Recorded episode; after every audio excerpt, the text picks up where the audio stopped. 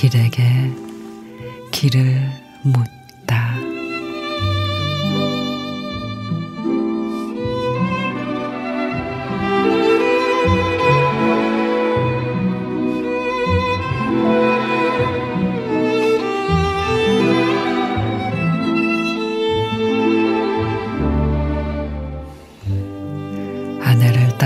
백화점에 갔다가 아내가 영이 너무 많이 달린 옷을 집으며 나를 힐끗하기에 어떻게 우리 형편이 그렇게 배짱이 좋으냐고 쏘아붙이고는 휙 나와 찬바람 속을 걷는데 여동생의 얼굴이 몇십 개의 동그라미로 어른거린다.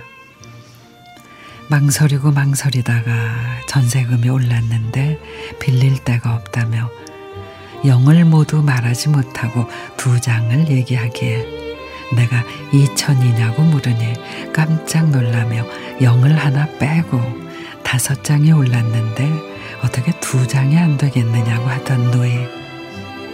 영을 하나 더 빼고 보냈더니 고맙다고 수십 번도 더한 누이.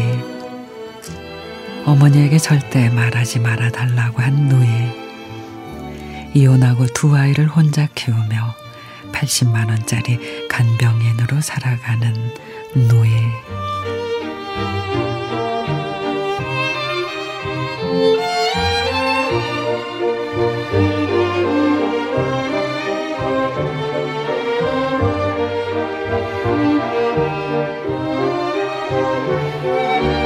전기철 시인의 노이의 방 어릴 적 내기로 하던 100원, 500원에 늘어가는 나이만큼 영이 붙더니 마치 영이 세상의 전부인 마냥 종종거리며 살아가는 어른이 되었습니다.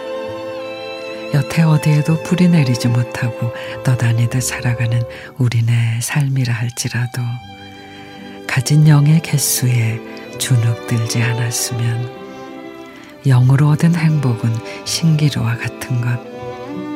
진짜 행복은 영의 개수에 있지 않으니까.